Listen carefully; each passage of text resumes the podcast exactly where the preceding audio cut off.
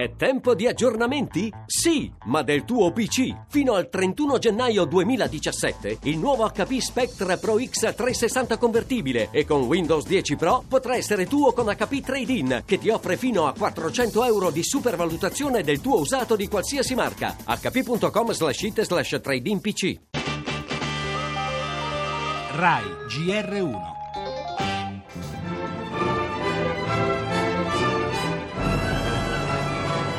grande riconoscimento della qualità di questa prima versione di Madame Butterfly. Per me era proprio una volontà di dare a Puccini ancora una volta il valore che merita. Sono molto soddisfatto della qualità dell'esecuzione, di quello che il pubblico ci ha dato.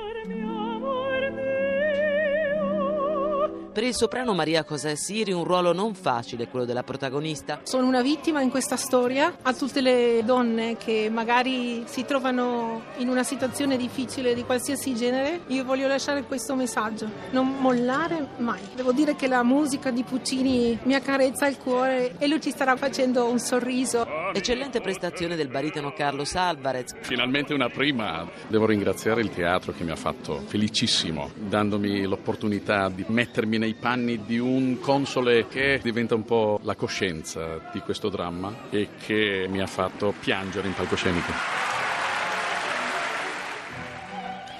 13 minuti di applausi per suggellare, oltre che un trionfo, un riscatto, quella stessa versione dell'opera di Puccini contestata al suo debutto assoluto alla Scala di Milano, siamo nella notte dei tempi, 112 anni fa, e invece accolta ieri con soddisfazione dal pubblico, dal pubblico e dal maestro. Scegli, la sua voce ha aperto la nostra copertina, il vero artefice di questa operazione di recupero per certi versi filologico.